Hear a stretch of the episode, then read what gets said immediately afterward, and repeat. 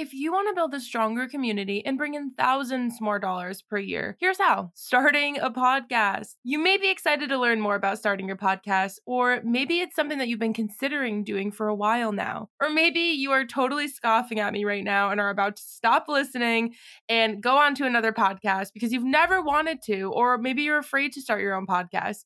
Maybe you're just like, what would I even talk about, Kristen? But just give me 60 seconds of your time and then do what you will. Adam McNeil was just a normal guy who had a unique game that he really liked playing. He also really liked coffee, and he could talk about it for hours. So he did. He started his show and did about 50,000 downloads in his first year of podcasting. During that time, he was able to bring in over $25,000 in revenue from his show. You're probably wondering, though, what kind of advantage that he had to make this happen in such a short period of time. Well, he didn't have a huge social media following. He didn't have a bunch of fancy equipment. All he had was a passion for a unique topic that he presented in a unique way. And if you're wondering what that approach was like, Adam, who is now the VP of marketing at Adopter Media, and they spend over $20 million in annual podcast ad spend, spilled all of his secrets in this week's episode of Social Scoop. As someone who has started a podcast myself and has used the podcast as a vessel to generate over $30,000 in revenue last year, I can confidently say it's my favorite part of my job, and I don't regret it for a second. I'm Kristen Busquet, and I've been a full time creator for over three years and have brought in over $350,000 from sponsored posts and content creation collaborations with brands so far. Social Scoop is the podcast where we teach you the entrepreneurial creator to turn your online influence and creativity into a profitable, self sustaining business. We're giving you the scoop on all things starting, growing, and monetizing a podcast and why you need to do this. This, my biz BFF, is Social Scoop. If you've been listening to this podcast for a while, you know that we have an incredible membership community of over 70 creators who are there to help you, network with you, and give you all of their experiences so that you can learn from them. In our private creator community, you have not only access to that incredible community, who we actually meet with on monthly Zoom calls where we all get together and hang out. But you also have access to me one on one for coaching whenever you have questions about contracts or how you should respond to a brand or maybe what your rates should be for this partnership. You can send me messages whenever you need. So you have that one on one access to me. And you also have access to our incredible database of resources, tutorials, ebooks, you name it. Every time that you guys have a question that I get multiple times, I create a resource in our database for you so that you can refer back to it time and time again. Every single month, we are adding new things in there, and there truly is such a wealth of knowledge within this community. So I hope to see you there. Make sure to use code SCOOP for 50% off your first month, and we'll see you in the suite. Hello, my friends, and welcome to episode 64 of Social Scoop Podcast. My name is Kristen, and as always, I'm so excited that you're here. It's funny, I was just thinking the other day that I totally, like, unintentionally made that our intro. I just kept saying, like, I'm Kristen and I'm so excited. And then before I knew it, I was like, it feels wrong not to say that when we start. but I am really so excited that you guys are here, especially because we have some actual, like, decent news this week. First things first, Instagram is testing a new option for viewers to create reaction videos to a reel. So you can send a reel to someone and hit the quote, ask to react button. That person in their DMs will receive a blurred image of the reel and they can click it and then hit watch and react. Then they'll be able to record their reaction while they watch this reel they can preview or re-record it before sharing it as a reel as well. So it will show up very similar to what the TikTok ones look like when people are responding or reacting to a reel. I like this idea. I think this makes Instagram a little bit more reactive, but a little bit more fun and loose, just like TikTok is. And I think we really need that on Instagram because we've got to do something over there to make it feel more enjoyable. And I'm sure that I'm not alone in that. Also, TikTok is testing a playback speed option. We don't have a ton of information information about this so far. It is just a very small test that we're only getting a little bit of info about, but it seems that this would be presented in that dot dot dot menu on the video, and then you'll be able to choose a playback speed and choose from different options of speeds to view the video at.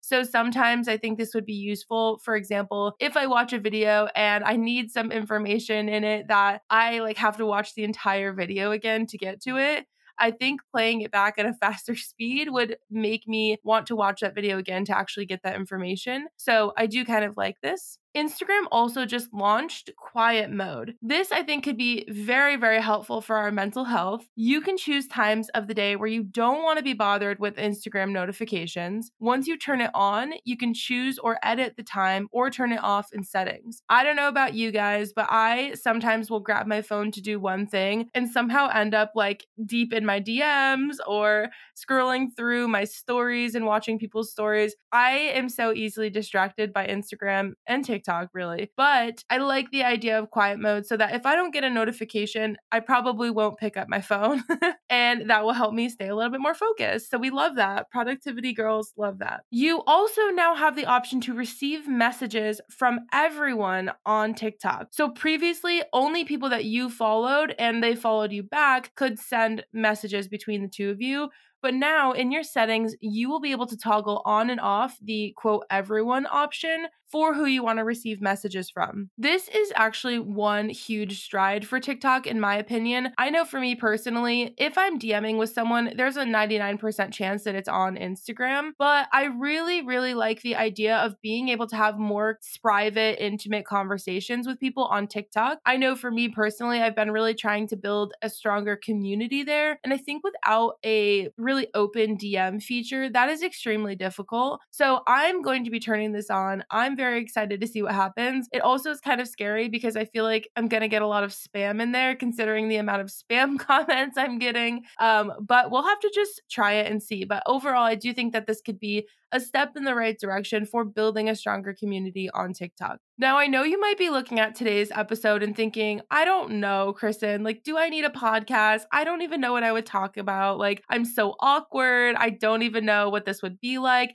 But let me just tell you first, when I wanted to start Social Scoop, I wanted to start it because I loved talking about social media. Like I loved talking to other people about it. I love talking to other creators, but I was having these like great conversations and I was thinking to myself, wow, like everyone should hear these conversations. They're really great. And I'm sure with a topic that you're extremely passionate about, you probably have those conversations with other people who are passionate as well and you're so like fueled by them. Like I know when I have one of these conversations, I feel like a fire inside of me as corny as that sounds. Like you feel so good and probably even listening to something like this, if you love social media, you probably leave feeling really great. So I encourage you to listen to this episode, hear about the benefits of starting a podcast, of growing a podcast. It's not just about gaining more income, which obviously that definitely is something that will happen along the way as you build your podcast, but it also just gives you a great outlet to network and meet new people and have great conversations. But building community, I think, is the most important part. We we have such a great community here of creators that listen every week, that love what we talk about, and are able to discuss all of these different things with their friends and their other creators that they chat with. So it really does open the door for community. You'll get your outlet to speak on, and you can make some extra money. So why not? Right? Maybe after you listen to this episode, you will be more excited. I'm really excited to hear what you guys would start a podcast on. So send me a DM and let me know what would you start your podcast on. And if you need help ID ideating something for a show, like I'll help you. So I'm excited to hear from you guys and let's dive right into this episode. As creators, I know that you guys are always looking for different streams of revenue because we don't always want to solely rely on sponsored posts. And having a podcast is actually a really great and fun way to add another stream of revenue into your business plan. So today we're here with Adam McNeil, who's going to teach us all about podcasting. Adam, thank you so much for being here. It is my pleasure to be here. Absolute joy. Yay, I'm so excited. So, I would kind of just love to hear a little bit more about you and what you do, and I guess how you got into podcasting. Yeah, great question. So, today I'm the VP of marketing over at Adopter Media. We're a podcast advertising agency. We represent about two dozen different brands in this space currently from like Magic Spoon cereal, Rhone clothing, Lomi, you name it. We do about 20 mil a year in ad spend, uh, supporting wow. creators like yourself and like other podcasters through ad dollars that brands are giving us. So we like to say that we fuel the podcast advertising industry with uh, a lot of different brands. Um, but to be honest, my story of getting to this position is kind of an odd one because it's kind of all accidental. it started with my own podcast that I accidentally started two years ago. Uh, and so I think that's where kind of the story really begins. I had ordered a bag of coffee from a brand that I was working with at the time. on my Instagram, uh, and I said, "Hey, you know what? What if I just brew this bag of coffee and review it on an Instagram live?" And they're like, "Yeah, do it. That sounds like fun." I had like two people tune in live, and slowly but surely they were like, "Hey, you should do this again next week, but with a different bag of coffee." And started doing that. And then it grew basically from there into a larger show that eventually became a podcast uh, wow. and reached about a thousand listeners a week. And that's kind of where it got to. And through that, it kind of led to me getting into the podcast industry. And I was working for a startup at the time that all in led to where I am today. That is the coolest story. I totally didn't know that this was basically all an accident. I love those kind of stories though, because a lot of the times we try and plan so perfectly like where we're going to end up, but the universe just has like this completely different idea in mind and it all came from brewing some coffee on Instagram live. That is the coolest thing. Yeah, yeah, yeah, fun journey, and I'm really grateful that it happened because I do love the podcast world now. Um, but I never set out to get into it, uh, and here I am, and I love it. That's so cool. So, with podcasting, I'm sure that as you've gotten into the industry, you've realized podcasting is like getting really huge compared to maybe where it was five or 10 years ago. So, mm-hmm. what are some things that you can tell us now that for anyone listening, you could kind of try and talk them into, all right, it's time to start a podcast if you've been thinking about it? Yeah, absolutely. So, for context, I made a pretty good amount of money off of my podcast with only a thousand people listening a week in a really niche industry. So though the okay. show started about coffee, it really wasn't about coffee. It was about a game called Kendama. It's a Japanese ball and cup game. I have a bunch okay. behind me as well. I had become uh, a kind of a competitor in the world. I wasn't ever really, really good, but I really like connecting with people. And so these okay. lives turned into a podcast about the game and I'd interview people. And it's not a complicated concept or anything. I just liked talking to people. It was spontaneous. I put in maybe two hours a week into this project and slowly built up the audience pretty organically, a social post here or there. Uh, about a year in, uh, I was running a bit of a side business associated where I was doing a distribution deal, selling these kendamas. And prior to me launching the podcast, I maybe sold a handful a month, like one or two a month. Maybe at most in a year, I'd make two, three thousand dollars selling. Okay. It was very much a side hustle, very much a hobby on the side.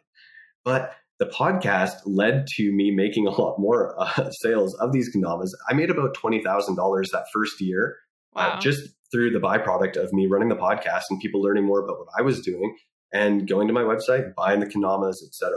So the organic sales of my own product that I was selling grew a lot. But secondly, I also ended up getting a sponsorship deal with a coffee company that I really, really love called Onyx yeah. Coffee Lab. I don't know if you've heard of them. They're based in Arkansas. They're amazing. You should check them out. But uh, I did an affiliate deal with them. And so I got 10% of whatever the earnings that I would drive for them were. Yeah. And the first month that I did uh, revenue for them, it was about $5,000 worth of coffee that I sold. So I made about $500 that first month that was actually the indicator to me that I realized that podcasting can generate a crap ton of money. And this was before I was ever an advertiser in the space, before I was spending brand money. I just knew yeah. that I was generating money for brands and that I had influence and a deceptive amount of influence at such a small size. Because I think during that time, I was doing work with influencers on Instagram at the job that I was at before. And so I was paying Instagram influencers X dollars for posts. And I was working with creators that were 50K Instagram followers, et cetera, and they could hardly generate $500 worth of revenue. Mm-hmm. It was mm-hmm. awful sometimes. And if I, with like sub 3,000 followers and just a podcast that was doing 500 to 1,000 listens a week, could generate five grand for a business as well as doing my own sales, that was a big indicator to me that podcasting has a really unique sense of influence. And so that planted the yeah. seed. Yeah, I mean, I think about it this way. If someone is going to sit down with me, quote unquote, for an hour in their week, that mm-hmm. really says a lot about how much they value being a part of my community versus someone liking one of my Instagram posts and then scrolling on to the next one. The mm-hmm. the weight of a subscriber or a listener to your podcast is just so different than the weight of a follower on Instagram. And to go even further, very different from the weight of a follower on TikTok. You know, like all of these numbers don't they're they don't all mean the same thing. Mm-hmm. Um, so I, I think that's a really interesting point that you bring up. I think a lot of people who want to start a podcast are like, oh well, like in order for me to make money, like I have to get this huge show. Like I have to grow this giant show, mm-hmm. and who knows how long that's going to take. And, you know, when will I ever start making money? You know, that's just not the case. You don't need to have a, a 10,000 listeners a week to make money. Yeah, you really don't. Um, so to kind of give the like open opening the Pandora's box of how much money you can make in terms of monetization. So to give you know the creators that are listening a scope of how much money they can make per listener that they have essentially yeah kind of a rudimentary formula is we do use a CPM based model typically when we're advertising. And the average CPM is about 20 to $25 for a show. So meaning uh, cost per mille, cost per thousand listeners. So if you have, say, a thousand listeners on your show, uh, you could theoretically sell that for an average of around $25 per ad. Now, if you're running a weekly show, say you have a weekly show like the social podcast, the yeah. social scoop, uh, and you have a thousand listeners, typically what's normal in the industry for an hour long podcast is about four ads per episode. So four ads at $25, that's $100 per episode that you're putting out. Now you got 52 in a year, you're making $5,200 just off a thousand listeners right there alone. Right. That's not including the affiliate earnings that you might be doing on the side because maybe you have a link to the, the microphone that you have in front of you for Amazon that you want to sell as well. You might make another couple hundred dollars there a year, etc. Maybe you do a sponsored deal where a brand particularly wants to be the showrunner of your show so that it's the social scoop brought to you by uh, right. Uh, who knows. Uh, so there's different ways to monetize, but at a base minimum, that's kind of the general average. And for smaller niche shows like myself, I was able to bill out at about $100 CPM. So I could have had four advertisers on at almost $400 per episode for only that's having a thousand listeners on my podcast that's a really insane CPM rate that's really hard to reach uh, on any other platform, right. barring maybe YouTube. Uh, you won't get that on Instagram. You won't get that on TikTok. Podcasting and YouTube are probably the only platforms that you might be able to bill out at those rates per listener that you have. Yeah, that's really helpful information. I know a lot of creators in general, when it comes to sponsorships and things of that sort, have a really difficult time figuring out what the heck to charge. But it's pretty cool that with podcasting, there is kind of like this formula that you can more or less go by to actually figure that out instead of, you know, a lot of creators with Instagram and TikTok kind of just pulling a number out of your ass and calling it yeah. a day. Like, let's see how this goes. Um, so that is actually really helpful. So, kind of taking it back to the basics a little bit more when it comes to a creator who wants to start a podcast, but they're like, I don't know what I would even talk about. That's like the thing I can picture people listening right now are saying, okay, but like, what would I even talk about? So, how can people figure out what their show should be based on? Yeah, I think fundamentally, if you already have a sense of influence in a particular industry, you're already a creator, it's probably less challenging to know what to talk about um, particularly for yourself. You have a really great depth, full insight into the world of social media, into social right. influence. And so it makes sense for you to create a podcast where you deep dive into that more. I didn't have anything. I was just a competitor in the podcast or in the Kendama world. And I really liked coffee. And by accident, I just started brewing coffee and talking about it on Instagram and then started talking to other people about Kendama while I was doing it. And yeah. that's how it evolved. And so I think, first off, if you don't know what to say, it's probably not time to start a podcast. I think you should have a good idea of the content you're willing to create and the value that you're bringing. So yeah. I think someone someone brought this up to me a while ago about consulting and I think if you consider yourself as a consultant when you're a podcast host, I think that's a really good format. What value do you have that people would go out of their way to listen to or to pay for? Uh, whether or not that's your insight on the best books that there are to read or your insight on news, politics, or maybe you're really into true crime and you have a great way of telling stories. I don't know what it is, but whatever that is, think about the things that people come to you naturally for and ask you questions yeah. in your DMs uh, and maybe create an episode about that. Someone prompted a really good question in your DM, use that as a topic for a podcast episode. I think that's a great way to start a podcast in terms of finding what works. And then you can kind of go through the formula of did that get attention? Did people like that? no okay well what did they like about it maybe we take that and then use that for the next episode but get rid of all the stuff people didn't like and keep going through that right pattern. it's very similar to a content creator trying to figure out what they want to post about again on instagram or on tiktok mm-hmm. How do you figure out what it is that you want to come up and, and show up for every single day or every Mhm. single week and and share content about? It's the same thing. I know when i was kind of trying trying to figure this out for myself um, with social media i went through a lot of trial and error. I was posting about fashion first and then i was posting about business and then i realized again i was getting so many questions about social media specifically and being a creator specifically that that's when I knew I had something there. So I think it does take a little bit of trial and error. Maybe you test out some Mhm. different subjects like you were saying, and I think you'll know when the right one comes, like when that one hits and and you can see that you're getting a lot of people excited, you know, okay, like I'm on to something here. Mhm. Yeah, you, you know, I came from a really fortunate place with my show because I got live feedback because my show was on. Instagram Live. So I knew I could watch the viewer count go up and down based on the topics we were talking about during the live call. So I would get live feedback knowing, oh, I should Yeah. stop talking about this because nobody cares. Or if something was getting really good, there was one episode where one of my guests ended up getting really emotional about something. It was a great conversation and love him to bits. And there was a point of tears that were coming up. And it was just such a real, raw, authentic moment. And my numbers on that episode in the live moment were just skyrocketing. I had over 150 live viewers during that moment because people started sharing it, etc. Yeah. So I knew that at that moment, that was the type of real content that my audience cared about. They wanted to see the real sides of people. And so I started to pivot my conversations to be less about the game of Kendama and more about the people who played it. And that changed Love the that. content drastically uh, and changed the amount of engagement I got. And so using feedback is the key way to grow your show. Absolutely. Yeah, I actually love the concept of when you have an idea for a podcast, starting it on on Instagram Live or on TikTok Live or even like, Mhm. you know, on YouTube Live, wherever it is, because the idea of getting that feedback before you put all of the work into like Mhm. creating a full blown show, I think can save you a lot of time and error later on down the road.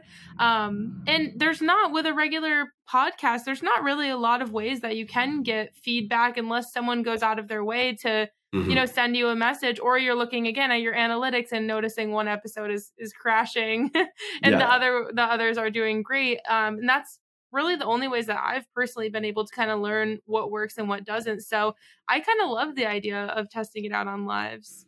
Yeah, and, and you hit something really important there. I think other social channels, it's a lot harder to get a podcast listener than it is to get a follower on Instagram, eh, than it is to even get a follower on LinkedIn for all that. Yeah.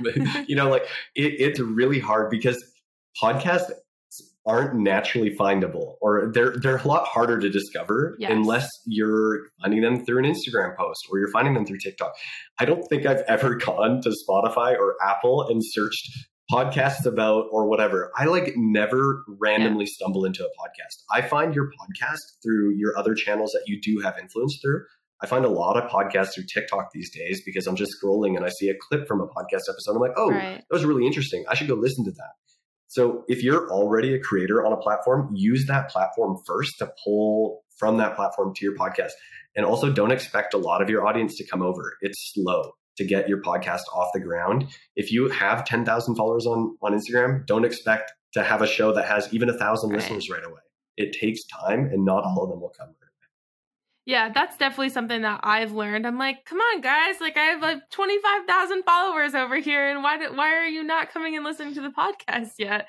But the other thing to think about too is not everyone listens to podcasts yet. That's another hurdle you Mhm. have to jump over. But I also remember hearing some stat about the amount of people or the amount of time that people spend listening to podcasts. People who listen to podcasts consistently only spend about six hours per week listening. So, you know, six one hour Mhm. long episodes, like they can only really choose six shows maybe in their week that they watch. So, again, Mhm. like you have to. How are you going to get into that six hours of someone who's already listening to a podcast? It's it's a small, there's a small Mhm. chance there.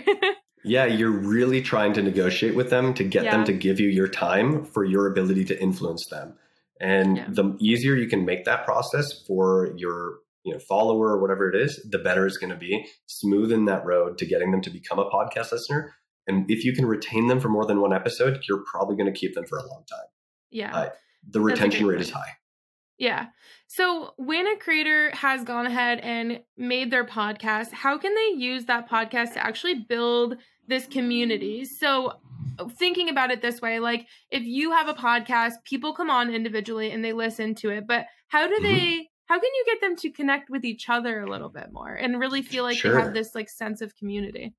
Yeah. So I think different podcasts have a harder time with this, but I've seen this take form in a lot of different ways. So, for example, there's a true crime podcast called Hillbilly Horror Stories. And they have a really bustling Facebook group where they share all mm. sorts of memes and jokes about all the things that are happening in hillbilly true crime. And it's just blowing up on the Facebook side of things, which is such a niche place to have a podcast say. community because nobody's on Facebook these days except the people who would tune in to a hillbilly horrors kind of a podcast. And so I found that and I was like, this is fascinating. For me, that would never have worked. My audience wasn't there. My audience was on Instagram. And so I would host different sorts of events or I'd host uh, I even hosted an event for my podcast listeners where I would do a live and randomly pull people out of the audience to jump on and do a That's podcast cool. episode with them. On top of that, one of the benefits of me doing a live version of the podcast is I had live engagement from my audience consistently to the point where they were communicating back and forth with each other in the chat. So they had a sense of belonging to a community. And to further develop that community side of things, uh, I ended up artificially creating a feud within my audience between coffee and tea. And Ooh. so hmm. there was a, and, and it was so like, it sounds humorful, but it was actually really intentional because all of a sudden you created this false sense of war between some of my audience members where they were either on coffee gang or tea gang. But the fact that they were engaged in that debate led them to more engagement in the community itself to the point where I was getting yeah. tagged on because I was obviously part of Coffee Gang. People that were in the tea gang would tag me on their Instagram Ooh. stories drinking tea out of like spite, but it was all in good fun and good taste. And it just added to the fire of what the show became. Right. And so finding ways to pull your audience into the show, even by shouting them out by name. One of the things I think that is really underrated is hosts don't give a lot of love to their audience often enough to the point where if someone leaves you a great review in your podcast, shout them out at the beginning of your show. Mm. Say like, "Hey, just want to say really appreciate it. You know, Instagram username one two three. What you said on the podcast, like that meant a lot. We're really trying to incorporate this into the show. With that said, that. let's jump into today's episode. And that way they know that you're paying attention to them. Because I think a lot of podcasters can slowly build a sense of entitlement that people are coming for them. Right. But remember, fundamentally, you're serving your audience first. And so if you forget who they are, they will slowly forget you. I actually absolutely love that idea. And it also gets people like so excited to leave a review because they yeah. want to hear their name on I that episode. That's genius. That is like evil genius and I love it. Um, you may hear that in a future episode of Social Please, please do. I'll leave a review just to test if you're doing it. amazing, amazing. So I want to talk a little bit more about monetizing because I think a lot mm-hmm. of creators who would be starting a podcast are like, okay, you know, like I have a lot of things going on. I'm on TikTok, Instagram, YouTube. Like I'm mm-hmm. creating all this content. I can't throw another thing on my plate unless it's able to, again, like actually bring me income. So we talked about like a couple methods. So there, there's podcast ads um, mm-hmm. to monetize, but also um, affiliate partnerships and things like that. Is there any other ways that we can monetize a podcast? Sure. So um, if you simulcast your show on YouTube, there's that third form of monetization where you could run YouTube ads on top and get some oh. uh, YouTube payout. So that's yeah. one big method that a lot of creators have been using recently. So they'll have their show where they maybe only get a couple thousand downloads on the audio side of things, but you know, you and I were recording on video here. This could get uploaded to YouTube, and if you hit that thousand subscriber threshold and certain amount of hours listened to, which is really easy to do as a podcast because it's long form content uh, you can hit the monetization goals there. Outside of that, though, I think people really underrate the merch sales or having a product attached to the show. Yep. So that's where I made most of my revenue. I was making close to about $500 a month on ad sales, but because I had a direct line of influence into my audience, there were two main ways that I made money. One was my own product sales of kendamas, and I had a line of merch. I have, you know, hats, mugs, yeah. etc. It was all print on demand stuff probably made around five to ten thousand dollars in a year off of merch sides of things. Or no, with the Kendamas, probably close to twenty grand that year. Um, yeah. Um, but then on top of that, th- but this is for me the the podcast was my keystone content. I think other people podcasting becomes their secondary content. Mm-hmm. So for me, I use the podcast to create an event. So I host an event here in Calgary every year now, and I get about 150 people that come out. We wow. gross revenue around eight to nine thousand uh, dollars for that event. Costs a lot to run too, so the profit in there is not much, but uh, it's a huge symbol of the success of the show because this event would not have existed without the show, and the show has driven all of the influence to that event. And we get people flying in from all across North America to come and compete. Uh, it's fully sponsored and funded by a lot of the brands that I've had on the show. Yeah. It's fully self sufficient in that way. And it's a huge, huge impact on the audience because they come not because it's a Kendama event, but because they were first fans right. of the show and then happen to want to compete as well. That's a really cool idea. Uh, for anyone listening, like, would you guys come to Charlotte for uh, a social media summit? Because I kind of love that idea. I always yeah. love any ideas where I can get like people in person, but it's sometimes it's just so difficult. I I love that it is super super difficult. Yeah it, and I, again like but the community that i was in was catered towards that. So right. it was what they wanted and what they expected. Yeah. i think different genres have a harder time doing that. Like it would be hard to do that for a true crime uh, you know event. You know how many people are that into true crime that they're going to come out for an event? Maybe there's a percentage. I don't know. Uh, yeah. Kendama is a little different in that regard. However for yourself maybe uh, for this show for the social scoop maybe you want to do a course around creating uh, a social content calendar or whatever. And so right. you want to bring people into that where there's a live element where you're on a Zoom call with all of them. Maybe you do have a retreat for social media that you host. Whatever it is, like create some sort of big content pillar once a year that you pull a bunch of people towards. And maybe you do it four times a year. Who knows? But think about podcasting and the listeners that you have as being your most loyal, most integrated listeners because they are compared to your right. Instagram followers, they're way more intentional about the content that you have because they're here for the raw you. They're here for the unfiltered conversations. Right. Yeah, it's, it, they're going to spend an hour with me every week, and that's a lot more mm-hmm. than people on Instagram spend with me sometimes. Um, yeah, I know for monetization, like for us, one of the biggest ways that we monetize the podcast, we haven't done any ads yet. I honestly just haven't even gotten to that world yet. I would like to one day, but basically right now the way we're monetizing is we have our social suites a membership. So it's a monthly membership where creators can basically take everything that they learn here and and go on kind of like a higher level with it or a deeper level. And so that is something that we talk about in the beginning of every every episode or I'll mention mm-hmm. it throughout the episode and then we get people in there and that's that's one of the biggest ways that we monetize the podcast as of right now. Mm-hmm. Um, mm-hmm. one thing too I'm also kind of looking at doing for the future is brands that I'm working with on sponsorships on Instagram or on TikTok how can I also get them to be a mm. part of mm. the podcast? And so hopefully that works out this year but there really are just so many different ways that you can monetize it there is and uh, like i think i've only really tapped the nail on the head because you can you can charge people to come on as a guest if you want to yeah. i don't like that method because it starts to really devalue the authenticity of the show i think right. in my this is my opinion a lot of people disagree with me but when i know that it's a paid interview i'm like ah the host is doing yeah. it for the money not because they care about the, the content but that's a method. You can have a Patreon. You can even sell feed drops, which is a new weird uh, way to I've monetize. never heard of this. Yeah, it's not super common. It's more common amongst networks. So if you're on iHeartMedia or something, mm-hmm. they might do a feed drop of a new show. So you might have your social scoop feed and uh, Erica's podcast, Marketing Happy Hour, wants to drop an episode onto your feed. So your listeners oh. get an episode of their oh. show. They might pay to do that. And so cool. that's a new method that some people are testing out to draw your audience towards a different show. There's ways to do that. People do that as tradesies all the time. So maybe yeah. you want to do that with Erica over at Marketing Happy Hour. She drops an episode of yours, you drop an episode right. of hers. Who knows? That's one of the best ways to grow your audience is to uh, collaborate on content. So uh, I know that you know Erica well, and so yeah. I think you know your two audiences have a great overlap between marketers and creators, and so there might be an opportunity to do some more collaboration there. Maybe you want to have yeah. her on as a guest. She's had you on as a guest. You can yeah. share those audiences and grow together.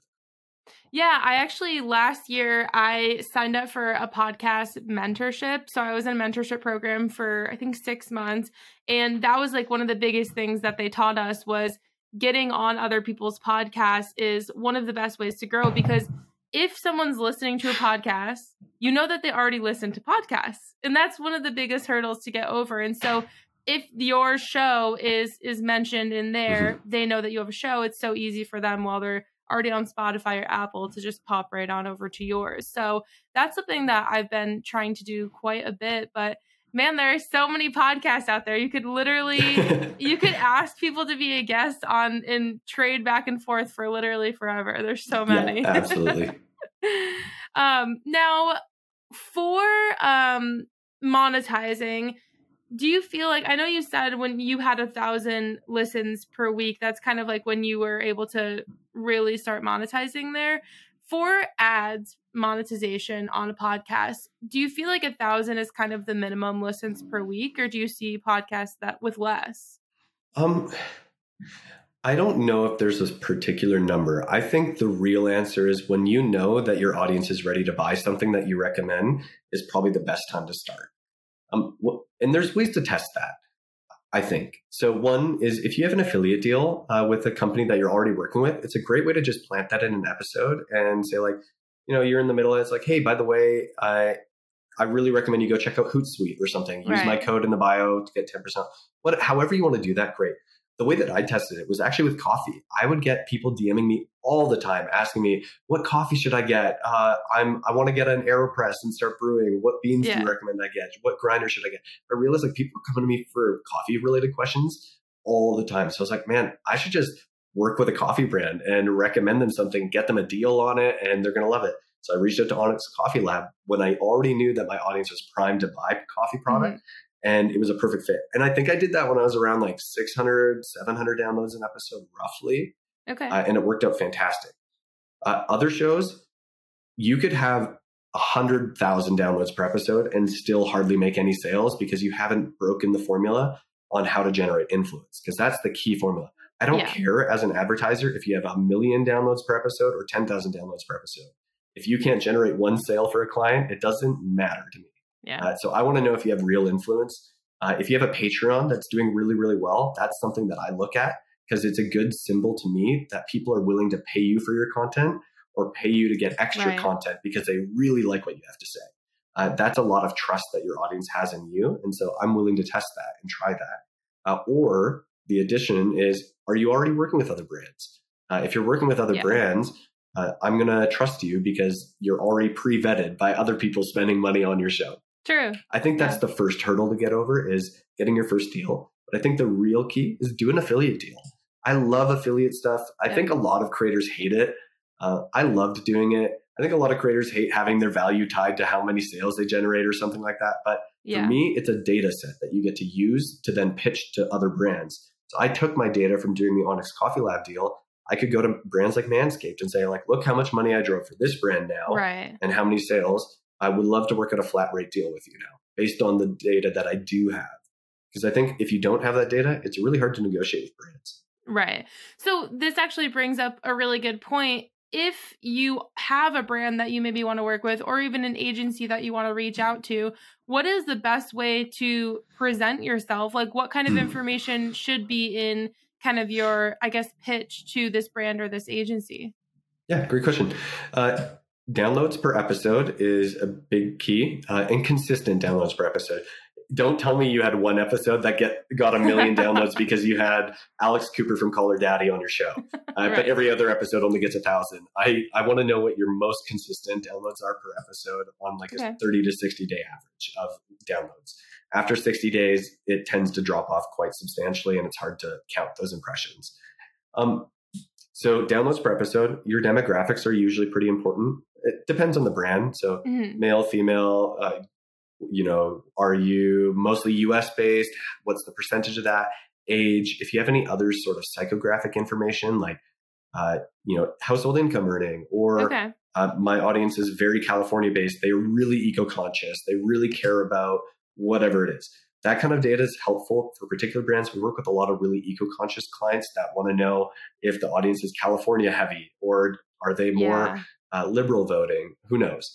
Um, there's lots of things like that that can play a little bit of a factor. But uh, lastly, I would say include in your pitch deck the brands that you're working with uh, or brands that you have worked with. I think that's really important because, again, it's one of those key indicators that I look for as a pre vetting tool to know has this person's podcast been tested by other brands or other people?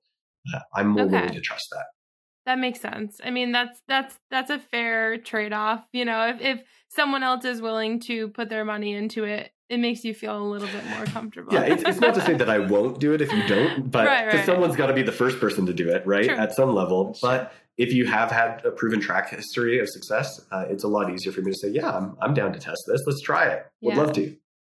So when you say a pitch deck, is that very similar to what you mean or what like a creator might have as like a media kit? Is this something that do you feel like is mandatory for a creator to have in order to really present the full picture of their show? Um, it's helpful. Uh, I don't think it's necessary.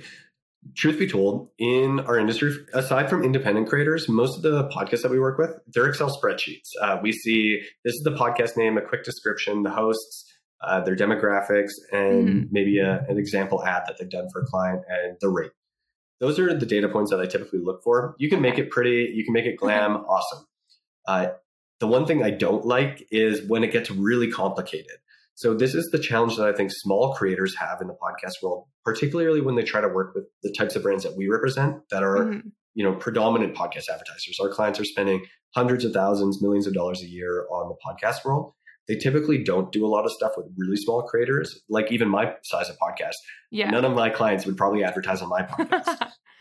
but uh, if you're a small creator, trying to reach brands like Manscaped or HelloFresh or anything like that, you need to really simplify your media kit. Make it as easy to say yes as possible and as hard to say no as possible. If you overcomplicate yeah. it uh, by adding all sorts of package bonuses and stuff like that, it's hard for the brand to get a grasp on it when it's so small. For example, like if you're a big if you're a big podcaster, Alex Cooper, and you have your Instagram and you want to bundle a bunch of stuff together, that's a big deal. They're going to put the time and energy into vetting that yeah. and go through it. If you're a small creator with a thousand followers or a thousand subscribers, whatever, and you start pitching all this complicated formula of a campaign that you're going to run for them, it's really easy for the brand person to just go, This is too much for me to think about for such a little amount of money. I'm right. done. I don't want to do it. So make it simple. Here's how much per ad. How many ads do you want to book? Do you want to do three, four? Yeah. Awesome. Let's do three. Uh, easy, make it easy, and brands are way more likely to say yes. That's a really great point, and I think it also goes into a creator media kit as well. So for anyone listening who is creating a media kit, when a brand is looking at a media kit to do sponsored work for your Instagram or your TikTok or YouTube, it's exactly the same situation. Mm-hmm. Sometimes it's you make it a little bit too confusing or you're making all of these package deals that maybe aren't exactly what the brand needs and then they feel like that's their only option and they're like okay well this isn't mm-hmm. going to work out then. Sometimes you put too much information into the whole you know media kit or pitch deck that can actually do more harm than it can good yeah so I, I and, and, and you probably mean exceptionally well and it probably will drive a lot of value too but the way that i would change it if you want to do all of those extra add-ins because you know they're going to bring value, instead, I would reformat it like this. If you're trying to pitch to a podcast uh, advertiser, so let's say you want to talk to Magic Spoon Cereal, they're a client we represent. They do a lot of stuff in the podcast. Yeah. Instead of pitching them, here's the podcast plus Instagram plus all these things, just say, here's the rate for the podcast plus we're going to throw in an Instagram post and these things as bonus value. Don't charge for it, but embed those costs into the podcast ad because that's what they're going to look at. They're going to yeah. look at the cost for the podcast ad and all that extra stuff. Just consider it extra stuff. And you can charge yourself whatever that normal rate is. So if you normally would charge $100 for a podcast ad and $50 for a social media post, just say you're charging $150 for the podcast right. ad and you're going to throw in an Instagram post. Way simpler for the brand to think about. Part of the reason is this uh, at a lot of brands, they don't look at things as full packages. They have a department that runs all their podcast stuff. They have a department that runs all their social media partnerships. Right. And if you put those two things together with different rates, now you're asking Manscaped or HelloFresh, whatever, you're asking them to bring two of their departments together to make a, a, a, conversation about this small, right. you know, $150 deal, whatever it is. Uh, it overcomplicates it, and you're asking them to bring in too many people for a decision that doesn't need that many people. That's a really fair point. And I think that also goes with social media on its own as well with Instagram and TikTok and YouTube and Pinterest like again all these different platforms there could absolutely be someone who's just in charge of TikTok and Instagram mm-hmm. partnerships mm-hmm. and someone completely different for YouTube so yeah. I, I do think that's a really great point to bring up keep it simple, guys. Just keep it simple. um, so this was great. This was really, really helpful for anyone who is thinking about starting a podcast. For me, I thought about it for literally so long until one day I said, Kristen, if you make one more excuse, this is gonna get crazy. So I sat down with my my phone as my mic and I with no plan recorded the first episode. So I think that you have to just get started. We were just talking about before this. Your first episode is going to be so cringy. It's going to be so gonna be cringy. awful. You're going to hate it. You're going to look back and you're going to hate it, but it'll all be worth it at the end of the day. You just have to get started. Absolutely. well, thank you so much for being here. This was so great. And I hope everyone got a lot of value out of it.